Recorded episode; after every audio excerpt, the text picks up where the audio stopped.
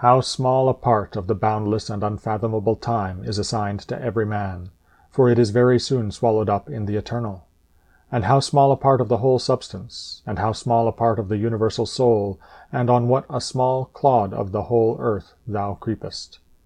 Reflecting on all this, consider nothing to be great, except to act as thy nature leads thee, and to endure that which the common nature brings.